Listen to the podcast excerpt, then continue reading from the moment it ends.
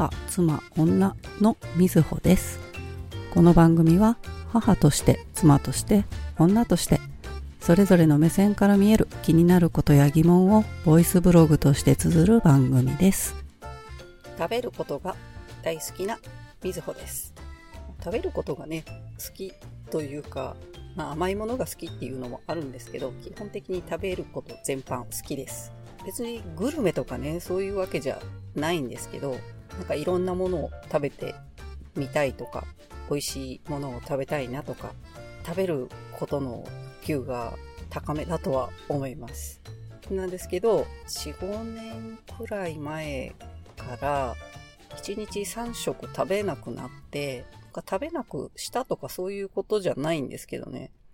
それまでは朝もしっかり食べて、まあ3食ね、お昼も食べて、夜も食べてっていう生活をしてたんですけど、なんとなく朝を食べなくなったらすごく調子が良くなって、で、まあ今もう朝はほぼ食べないんですけど、時々ね、朝食べようかなと思って食べたりすると、もうその後すっごく眠くって、そもそもが食べ過ぎだっていうこともあるんですけどね。食べるとすごく食べちゃうんで、程よい量で済まないことが多くって、きっと食べ過ぎだから後でまた眠くなっちゃうっていうのもね、あるんですけど、朝を食べなくなって、じゃあ、お昼と夜っていうね、あの、1日2食になってくる。ね、なんなら2年くらい前からお昼も食べたり食べなかったりっていうことになってきて、なんかそれはお腹が空いたら食べようかなっていう風にしてると、意外とお腹が空かないっていうことが分かってきて、あもちろんお腹はね、あの、空くんですけど、なんかお腹がペコペコになるまで待ってから食べようかなって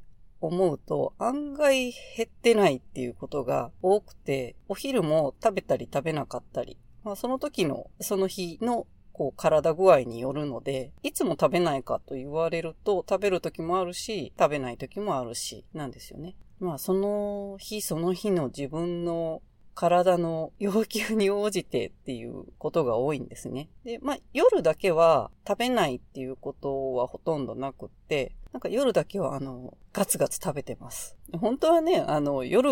あんまりガツガツ食べない方がいいんだと思うんですけどね。食べるんだったらお昼とかね、に食べる方が、本当はあの、カロリーを消費することを考えても、夜じゃない方がいいんだろうなと思うんですけど、まあ、自分の体にはそのサイクルが合ってるのかなと思うので、お腹いっぱいで寝たい人なんですよね。一番ダメな、ダメなやつなんですけど、お腹いっぱいになって、幸せだっていう気持ちでお布団に入って寝たい。すぐ寝るななんですけどね。まあすぐ寝てることはないんですけど、もうこれ以上入りませんぐらい食べたりね、することもあるんで、で、まあ夜はね、あの、娘と一緒にデザート食べたりとかね、して、で、そういう生活をしてると、なんか食べる回数がとっても減ってきてるので、一回にかける、この食事への思いというか、学生の頃なんかだと、まあコンビニでいいかとか言って全然食べてたんですけど、なんか今、一日に下手すると一回しか食事をしないとかになってくると、もう私死ぬまでに、まあ一年間例えば一日一食しか食べないっていうことはまあ365回ですよね。まあ一日一食じゃなくてもまあ半分ぐらいをお昼も食べましたとかなっても、そうだな、倍、倍にいかなくっても、年間600回 ?600 回食事をする。だって3食食べてたら何回？だいたい月で90回ですもんね。1000回ぐらいあるのか。1000回ぐらいあるものを年間600回になる。で、それを今46なんで、いつまで生きるかわかんないけど、なんかすごいその食事、もっときっと年齢上がってきたらもっと食べること少なくなるかもしれないよなと思うんですけど、絶対的な食事回数が減ってくるので、一回に対するこの食事への熱意がすごい。とりあえずお腹を満たそう的な食事じゃなくて、もう今これが食べたいんだ私っていうものを食べたい。なんだろう、豪華な食事とかそういうことではなくって、今自分がこれが食べたいっていうものを、その時その時でね、本当にこう、なんだろう、心から美味しいって、まあ、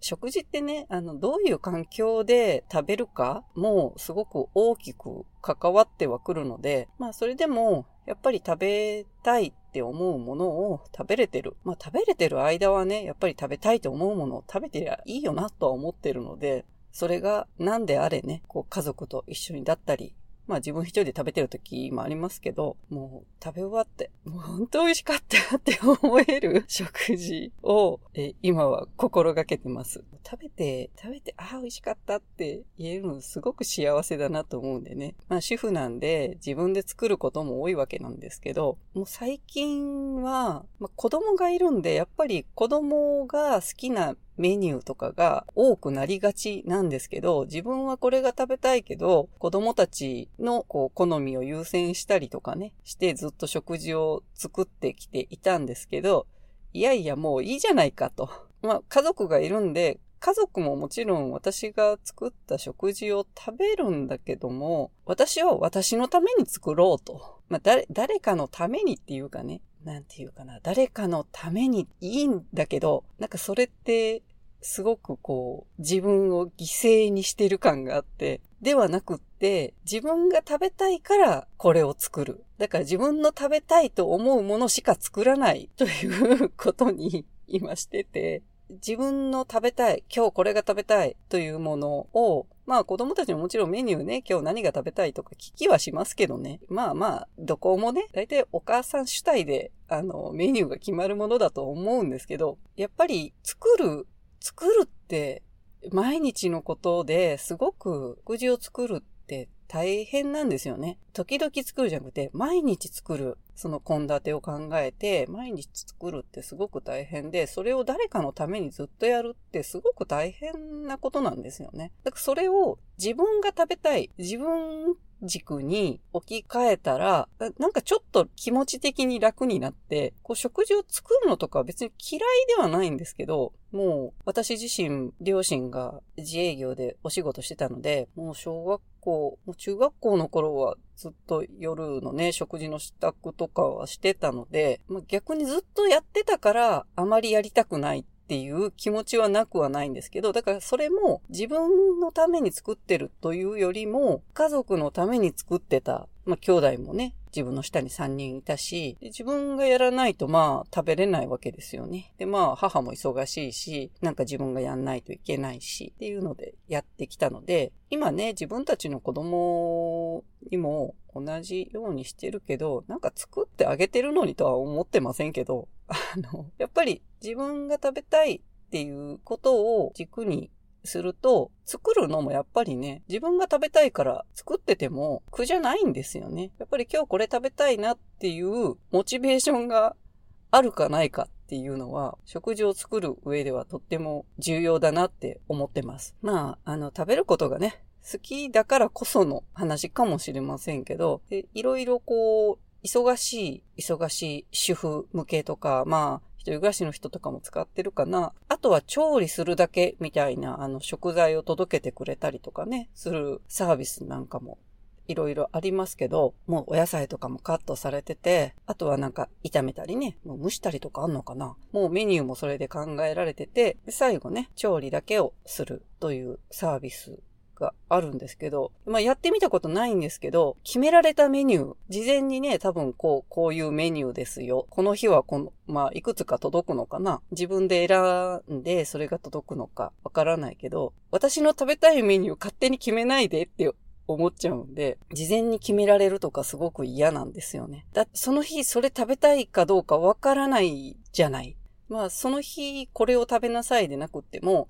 例えば、餃子というメニューが入ってた時に、例えばその一週間の間に、この餃子を食べてくださいね。まあ冷凍とかだとね、もう少し期限も長くなるかもしれないけど、でも私の気持ち的に一体いつ餃子が食べたくなるかはわからないでしょ？って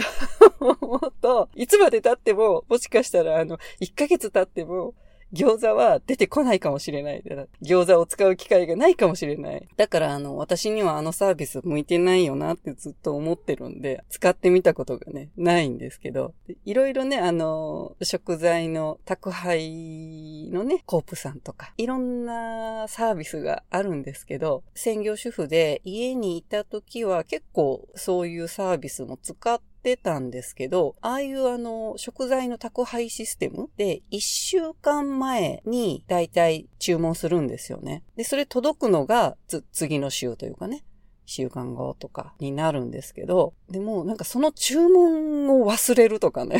その一週間前に注文するができないあ、忘れてたとか、その日、その日暮らしな感じで、あの、コロコロ気分が変わるので、果たして一週間後、この注文したものが、またその一週間後に来て、そっから一週間、それを消費できるのかどうかっていうのもわかんないよね、と思うんですけど。で、まあ、そういうシステムはね、子供が小さい間、お買い物に行くの大変なんで、とても、あの、そういう意味では便利でね、使わせてもらってたんですけど、ただあの、やっぱり注文するのを忘れるっていうことがたびたびあって、いや、これもなんだか向いてない気がすると思って、まあ子供たちもね、そこそこ大きくなって、まあお買い物もね、私が行きやすくなったので、もう今はあの、そういう宅配のシステムのね、使ってないんですけど、でまあ、いいのか悪いのか、割と何でもあるような場所に住んでて、周りにこう、スーパーマーケットなんかも、もう選べるほどあるんですよね。自転車で15分以内に5軒、5、6軒あるかな、スーパーマーケットがね。という場所に住んでるので、そんなにこう、買い溜めておくとかいうことをしなくっても、まあ生きていけるんですよね。まあスーパーで買い物するものって、まあ限られてはいるんですけど、生野菜っていうかね、あの、生成の野菜だけ農家さんというかね、から直接買ってるものがあるので、まあそれ以外とか足りないものとかをスーパーとかね、あの、まあ、食材買うっていう感じなんですけどね。まあ、やっぱりその、お野菜とか取ってるのも美味しいの食べたいなとか思って取ってたりもするんですけど、まあ、より自分が美味しいなって思えるものを選ぶようにはしてて、まあ、食材がね、いくら良くっても自分のあの、調理がどうなるかでね、その、美味しいかどうかもう変わってくるし、食べる環境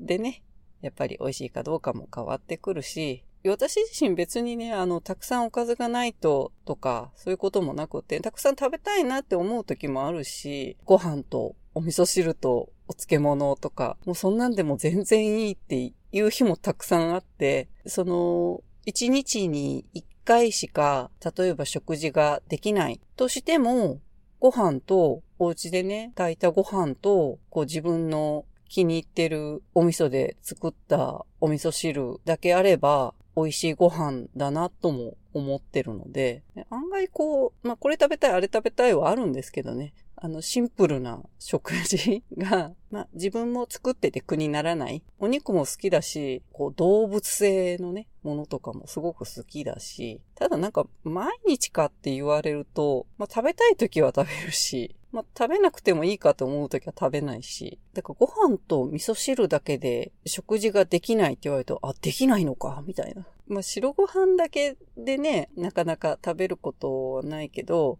もう本当にあの、卵かけご飯でもいいよとか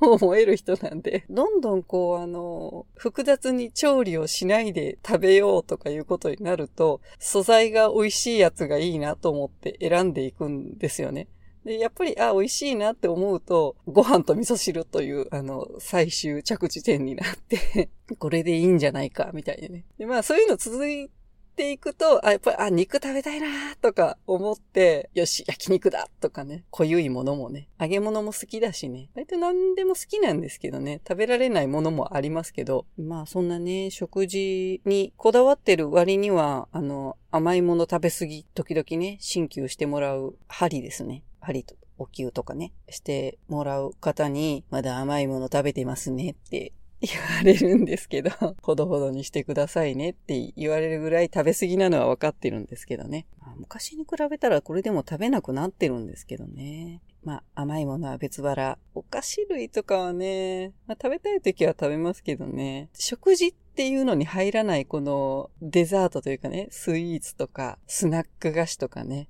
食べたい時は食べるし、食べたいなと思ったら、今日はジャンキーな日みたいな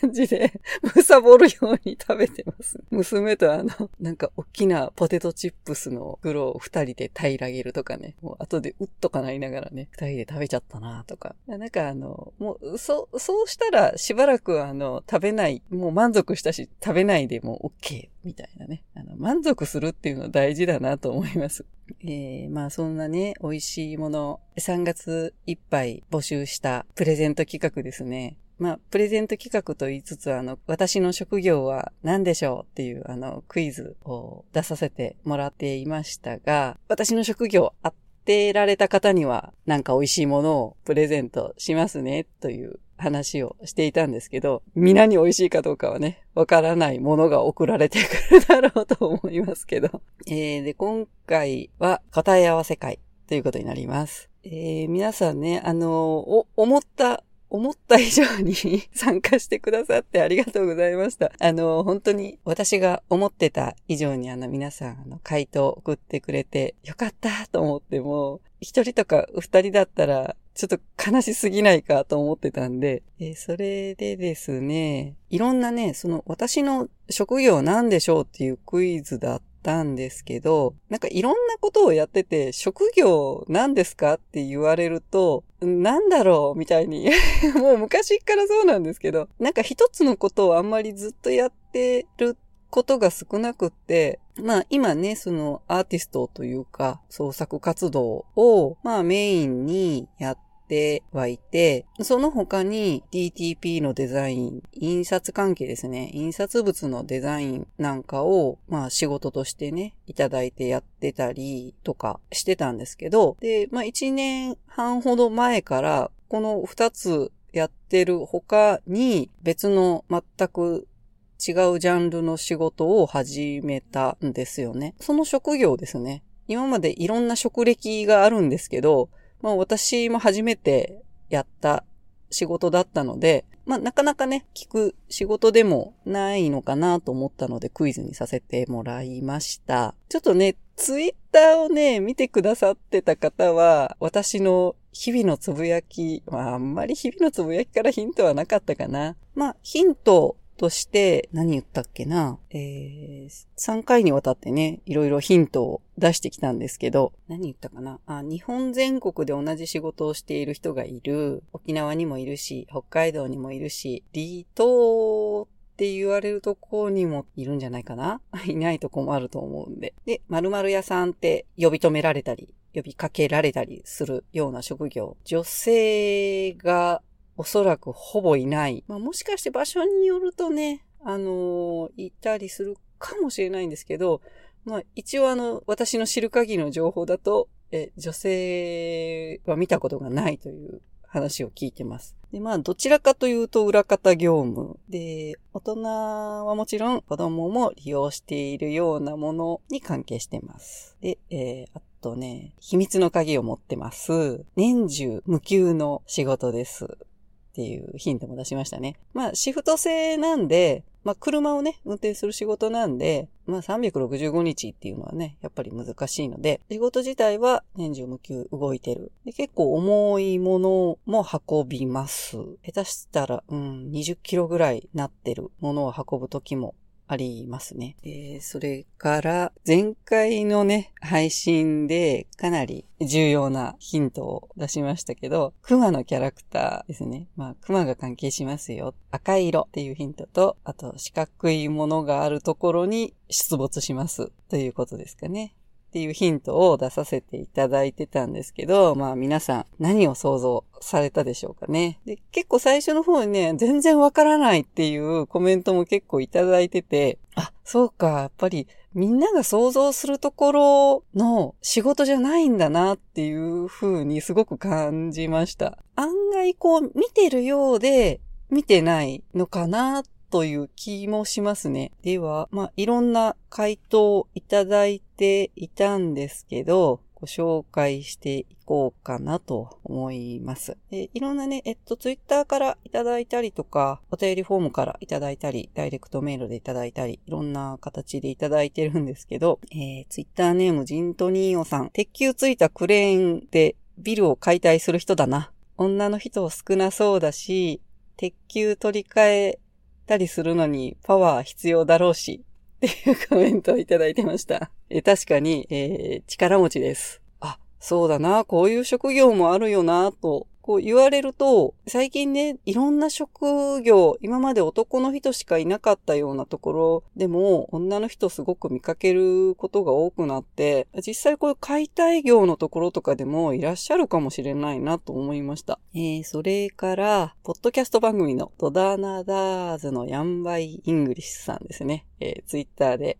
いただきました。熊から連想して、プーさん。で、プーさんから、あ、蜂蜜屋さんっていう回答がありました。蜂蜜屋さんって、蜂蜜屋さんって一般的な職業としてあるんだろうかと思ったけど、私、お友達が蜂蜜屋さんに勤めてました。で、お友達がね、蜂蜜屋さんに勤めてたんで、その当時、あの、たくさんいろんな、いろんな種類の蜂蜜私食べさせてもらったことがあるんですけど、蜂蜜屋さんもなかなかないですね。まあ専門店に友達はね、勤めてたんですけど、少ないですね。まあ逆にここは女性しかほとんどいなかったですけどね。回答ありがとうございました。えー、それから、いろいろね、何屋さんだろうっていう、葬儀屋さん？葬儀屋さんも書いてくださってましたね。あ、葬儀屋さんなで、車を運転するっていうね、話をしてたと思うんですけど、まあ確かに車運転するな。ああ、でも、葬儀屋さん、まああの、霊柩車を運転する人だとか、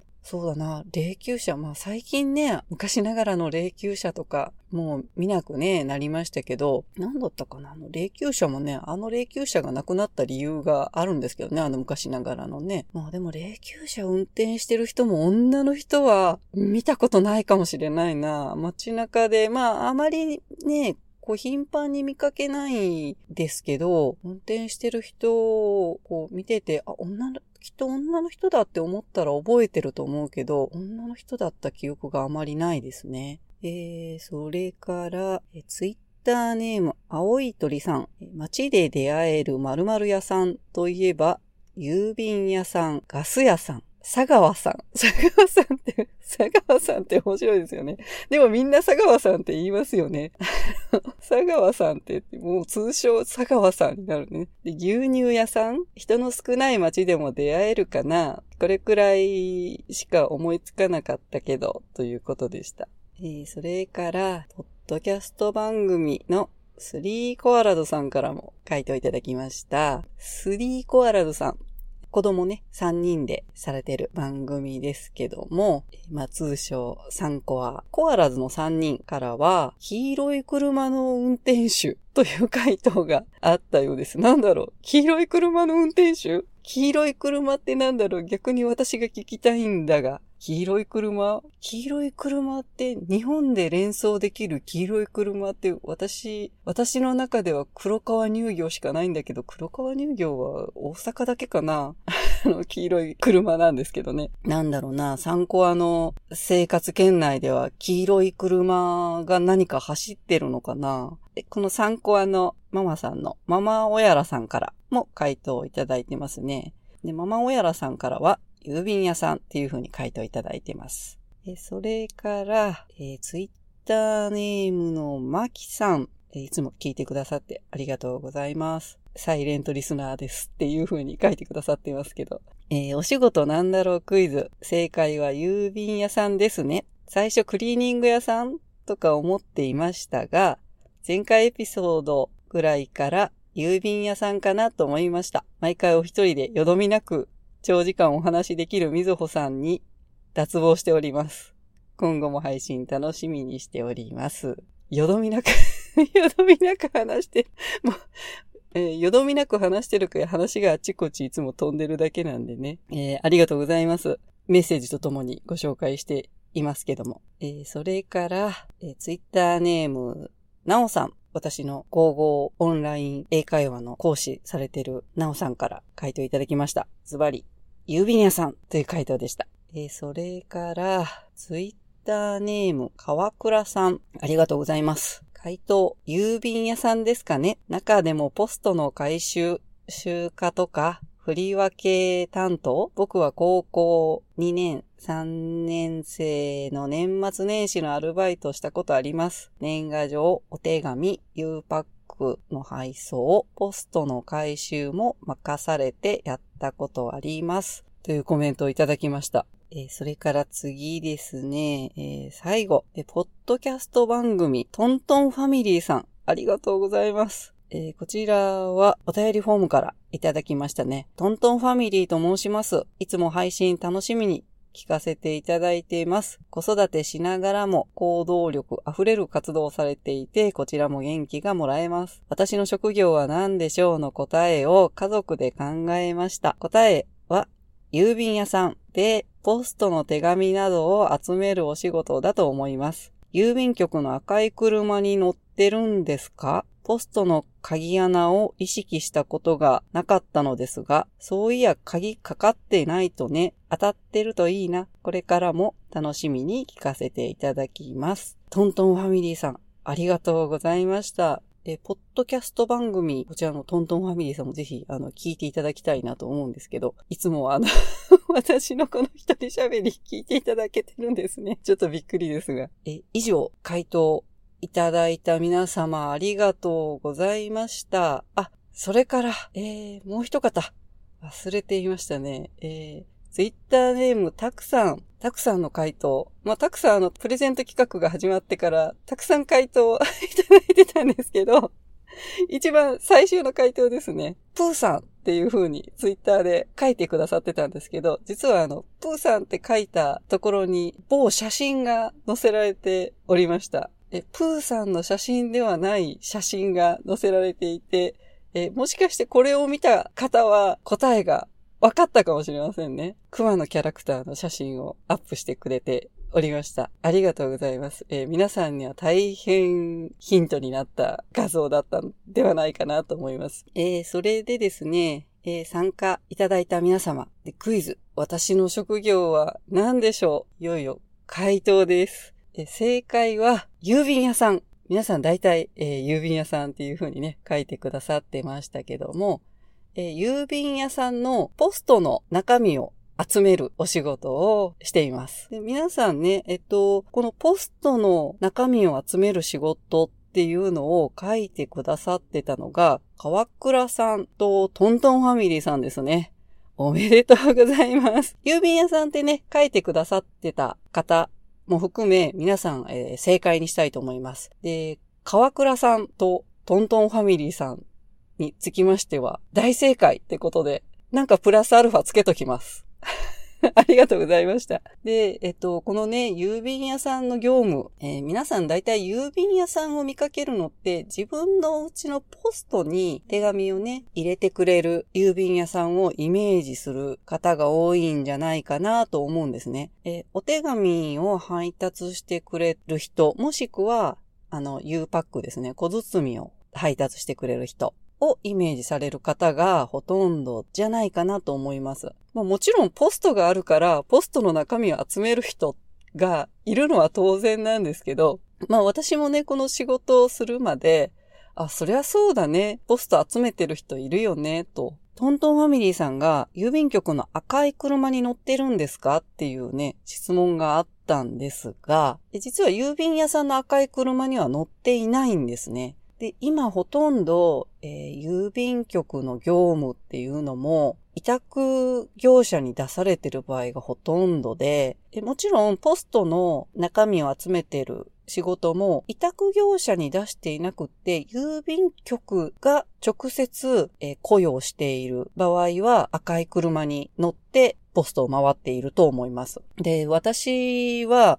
えー、委託業者になるので、赤い車じゃなくって、業者のはね、白い車なんですよね。郵便マークは入ってるんですけど、白い車に乗っってポストを回ってました。で、なかなか、あの、もちろんそのポストをたくさん回るので、一つのポストに滞在してるというかね、中身を取って、また車に戻ってっていう、まあ、そこにいるのはもう1分もいないんですよね。30秒もいないかな。なので、なかなかその時間通りに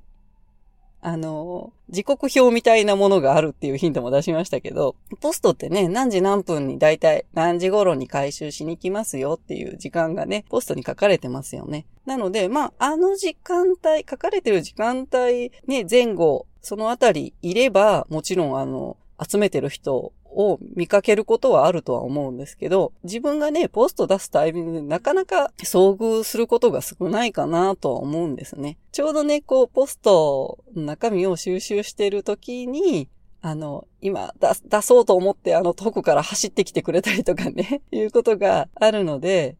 結構あの、郵便屋さんちょっと待ってくださいとか呼び止められるんですね。で、まあ、めったに会わないので、高齢の方にね、ちょうどそのポストを開けてるところに出くわすと、なんか、ラッキーだっていう噂があるらしく、お姉さんに会えたから今日私じゃあラッキーな日だったわって言われたこともあります。車での業務になるんですけど、まあ地域によると、もしかして車じゃなくって、バイクで集めて回ってるところもあるのかもしれないですけどね。結構地域によって差はあるかもしれませんね。人口密度によってもきっと違うと思うので、いろんな業務をね、あの、兼務してやってる方も多分、場所によってはあると思います。で、まあ、私がね、いるところはもう、あの、割と都会なので、完全にあの、分業されてるんで、本当にあの、集めるお仕事だけなんですよね。たびたび道を尋ねられるっていうのが、郵便屋さんといえばもう、そのあたりの地理に詳しいであろうというふうに、あの、思われてると 思うので、ものすごい道聞かれるんですよね。まあ、全然知らない土地勘のない場所で仕事してるわけではないので、ざっくりはね、わかるんだけど、きっとね、こう、宅急便関係のお仕事してる人とか、まあ、あの、小包のね、配達してる方なんかだと、本当によくわかってると思うんですけど、私聞かれてもなと思って、もう道聞かれたら、あの、どこですかって、住所聞いて、スマホの Google マップ出して、あ、この辺ですねって言って説明するっていうね、ことをしてました。わかんないって言って答えるのも申し訳ないので、ちょっと待ってくださいねって言って、あの Google マップで教えるっていうことをね、いつもやってました。えー、まあ、なかなかね、その、女性がやっていない理由というか、そもそもその高齢者の人が多いんですよね。多分、どの地域に行っても、若い人はおそらくやってないんじゃないかなと思います。で、なおかつ女の人はいない。郵便局の人にもかなり珍しがられるので、まあ、給与関係のこともね、多分若い人がいないっていうのはあるとは思うんですけど、女性がいない理由は結構重いっていうことなんですよね。もちろん郵便物、そのポストの中身ですね、中身を運ぶんですけど、今その郵便物ってね、あの、はがきとか手紙とかだけじゃなくって、いろんなこう、なんだろう、メルカリのなんかとか、もういろんな種類の小包までいかないけどみたいな、昔はなかったのにね、みたいな、あの、いろんな郵便物が入ってるんですよね。結構な重いものも入ってたりして、あの、レターパックとかね、使ったことある方もいるかなと思うんですけど、あの、ポスト投函でね、届けられるものですけど、レターパックが、えー、重量制限、まあ、大きさのね、制限があれはそもそもケースを買うので、あの中に入るものなら OK という形にはなってるけど、一応重量制限もあって、一つあたり最大4キロだったかな。4キロまで入れてもいいよっていうことになってるんですよね。ものすごい重たいものをね、4キロ分なんで入ってたりすると、もうそういう重たいものが、例えば4キロのものが 10個入ってたら40キロになるわけですよね。で、まあ40キロになってることはまあほぼないんですけど、そのポストの場所によっては、例えばその駅地下とかね、やっぱり人が多く通るような場所のポストとかは、すごくあの、入るものも多いので、会社関連が多い場所だとか、住宅地ではないとかね、そういう場所によっても内容もね、いろんなものが入ってくるので、でそれがだから重いとやっぱり2、30キロぐらいになってたりすることもあるんですよね。で、まあそういうこともあるので、結構肉体労働だっていうことかなとは思います。一日ね、車に乗ってっていうこと自体、まあ肉体労働系なので女の人が少ない、そして重たいものを結構運ばないといけない、もっとこう、か弱い、か弱い感じ。まあ、か弱い感じだとね、仕事できないんでね。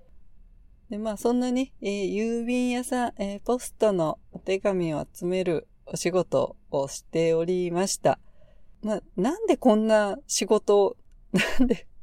もうあの、そこに勤めるね、おっちゃんたちにもね、なんでこんな、こんな仕事を選んだのかって、こんな、こんな仕事って言わなくても、と思ったんですけど、まあそもそもその創作活動してたりとか、あの、デザイン業務をね、してたりとかしてて、ちょっとあの、そこの業務をストップせざるを得ない状態になったことがきっかけで、とりあえず、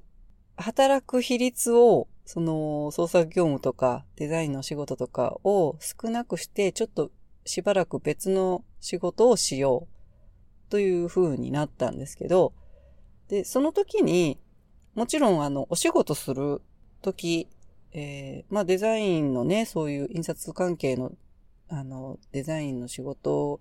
も、まあできるので、そういうところにお勤め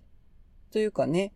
してもよかったんですけど、でそういうところで働けばっていうふうに知り合いとかにも言われたんですけど、逆にそういうところで仕事すると、まあ本業というかね、もう自分のこう力を出し切らないといけないので、とてもじゃないけど、えー、創作活動をする、こう余力がなくなってしまうだろうと。なので、もう然違うジャンルの仕事で淡々とできるお仕事。で、まあ、なおかつ自分が楽しくできそうな仕事っていうのをいろいろその時ね、あの、調べてて、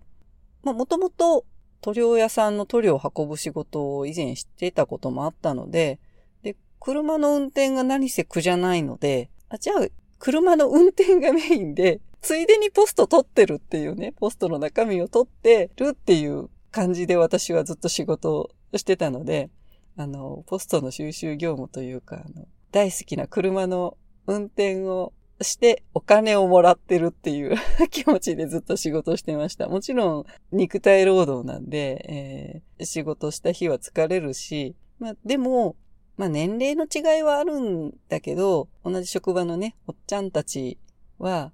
まあ長くやってる人が結構多いんで、一日に、まあポストをね、何回回るかっていうのは、そこの場所場所によってね、全然違うんですけど、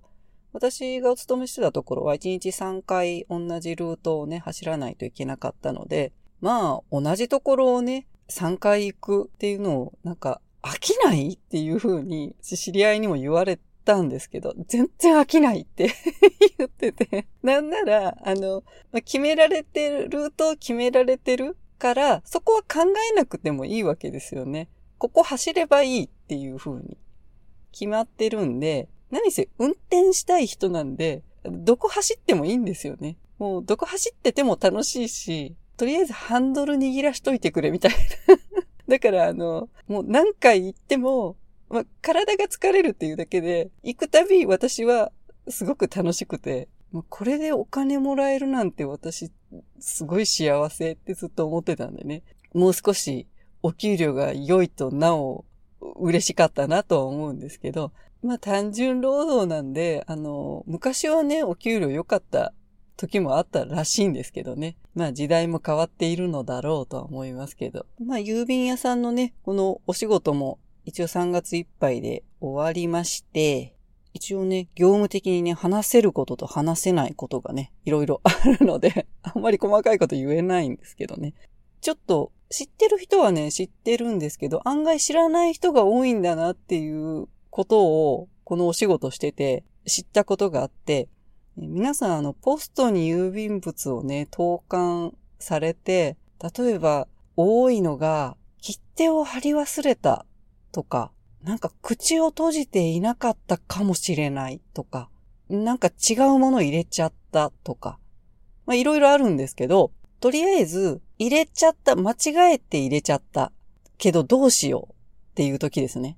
一応ですね、ポストにはポストの住所っていうのがありまして、あの、皆さんあの、お近くのポストを見たら、ちゃんとしたポストはね、綺麗に印字されたものが貼ってあると思うんですけど、ポスト番号っていうのがあるんですよね。ポスト番号と、えー、そこのポストを管理している郵便局の電話番号が書いてあるんですけど、もしなんか間違えてポストに投函した、えー、それを取り出してほしいっていう時ですね。もう一回ポストに入れてしまったものは基本的にポストから出せないんですよね。で、私たちも触れないんです。基本的に。なので、そこのね、書いてある電話番号の、えー、ポストを管理している郵便局のところにかかるんですけど、で、そこへ電話して、何時ぐらいにポストに入れたんですけど、それを取り戻したいっていう風に伝えると、え実はそこの本局というかね、あの、管理してる局のところで探して止めておいてくれます。で、その時に、どこのポストに入れられましたかっていう風に聞かれるんで、そのポスト番号、ポストに書いてあるね、ポスト番号っていうのがあるんで、ポスト番号をそこで伝えると話が早いです。で、まあそこのね、えー、曲で、もちろんね、あの小さい郵便局じゃなくって、その管理している大元の曲ですね。で、えー、郵便物を止めておいてくれるんですけど、集められた時間にもよるんですけどね、もうそこを通過していってしまってると止められないんですけど、自分が投函してから極力早く、まあそういうのってすぐ比較的ね、気づかれる方が多いみたいなんで、で、まあ、なるべく気づいた時点で、そのポスト番号を向こうに伝えて、あの、向こうから聞かれると思うんですけどね。そういうことを言うと、郵便局に実は、あの、探し出して置いといてくれます。なので、そこで止めてくれるので、まあそこに取りには行かないといけないんですけどね。あの、そういうことができますよと。まあしたことがある方もね、いらっしゃるとは思うんですけどね。ポスト回っててね、案外、あの、間違えて入れたんですっていう方に遭遇することがかなり多かったので、その時にね、あ、そういうことやってくれるんだなっていうのがね、あの、私自身もここで仕事するまでは知らなかったので、皆さんにね、知っておくと、なんか、緊急事態の時にね、あの、すぐに自分の手元にもう一回戻したいとかいう時は、そういう技があります。ので、えー、ぜひ、なんか頭の片隅にね、記憶しといてもらえると、役立つ時があるかもしれませんね。で、あの、トントンファミリーさん書かれてたんですけど、このポストの鍵を意識したことがなかったですっていう風にね、書かれてるんですけど、ね、大体使われている一般的なポストだと、投函口の左側、左側面が開くようになってるんですけどね。なので、えっと、この郵便の集める業務をしてて、非常にあの、皆さんに知っといてほしいって思ったのが、実はその扉を開けたいのに、そのポストの横に、あの、自転車が止まってるとか、もうあの、ひどいとバイクが止まってて、バイクを動かさないといけないとかね、結構あって、皆さんあの、ポストの横には、なるべく 自転車とか、バイクを置かないようにしてあげてくださいね。大変困るんですね。で、結構時間に追われる業務なんで、もう秒、秒単位で結構動いてたりするんでね。でなかなかね、こう遭遇しないんで、ここのポストを開けるだろうっていう想像がね、できなくって当然なんですけど、ちょっと知っといてもらえると、ポスト周辺はあまり止めないでいただきたいっていう 希望ですね。で、できればあの、もう私収集やってて、どうぞポストのところに、えー、犬のね、お散歩して、そこにマーキングしていくのをやめてもらいたい。もう、糞尿大変多くって、あの、ポスト周りね。で、ポスト自体も、あの、劣化したりとかするのでね、ワンちゃんをお散歩させてる方はね、ちょっと気をつけていただけたら、とっても 嬉しいかなと思います。まあ皆さん大体、えー、ヒントから想像していただけて、お客さんとは直接ね、こう対面しないんでね、集める方はね、ほぼほぼ、ま、偶然そのポストに入れに来た人と遭遇した時のみなのでね、もしどこかでね、まあ、全国ポストがたくさんあるし、ポストの収集している方もたくさんいらっしゃると思うんですけど、まあ女性の方がどこかでいらっしゃったら、女性の収集員の人がいたらね、ご一報ください。でまあ今回はこのね、えー、答え合わせ会ということで、ご参加いただいた皆さんありがとうございました。で、正解された方には、え個別にご連絡させていただきますので、何かしら連絡が来るまで しばらくお待ちください。正解者、青い鳥さん、スリーコアラズのおやらさん、えー、川倉さん、まきさん、えー、と、なおさん、あと、トントンファミリーさん、えー、それから、えー、たくさん。たくさんも正解に入れさせてもらいます。えっ、と、この、プーさんって書いてくれながら、えー、写真をツイッターでね、掲載してくれてたんですけど、えー、その写真ですね、えー、このプーさんの連想することになった元はね、あの、ヒントで出したクマだったんですけど、このヒントのクマですね。この今まで出したヒントのこのクマ、郵便のね、キャラクターですね。あの、ポスクマっていう、あの、クマのキャラクターがいるんですけど、私はあんまり知らなかったんですね。この ポスクマっていうキャラクター、この仕事するまであんまり意識したことがなくって、結構可愛いんですけどね。まあ、それから赤とかね、まあまあ、郵便のね、もう色なんで、で、四角いとかね。まあ、ポスト、まあ丸いのもあるし、で実は赤とか言いながら、ポスト赤じゃないものもね、時々あるんでね、場所によるんですけどね、なんだろう、あ、青緑っぽいやつとかね。日本全国結構あの変わった色のポスト、あの施設のポストとか、あのなんか専用のポストとかってね、あのピンク色のポストとかもあるんですよね。あの結構調べれば出てくると思うんですけど。まあそういうわけで、えー、正解者の方おめでとうございます。ちょっとまだね、何送るかは決めてないんですけど、独断と偏見のこのなんか美味しいものを送らせてもらいます。皆さん、ご参加ありがとうございました。ちょっと3月のいろいろもね、追加でお話ししようかなと思ってたんですけど、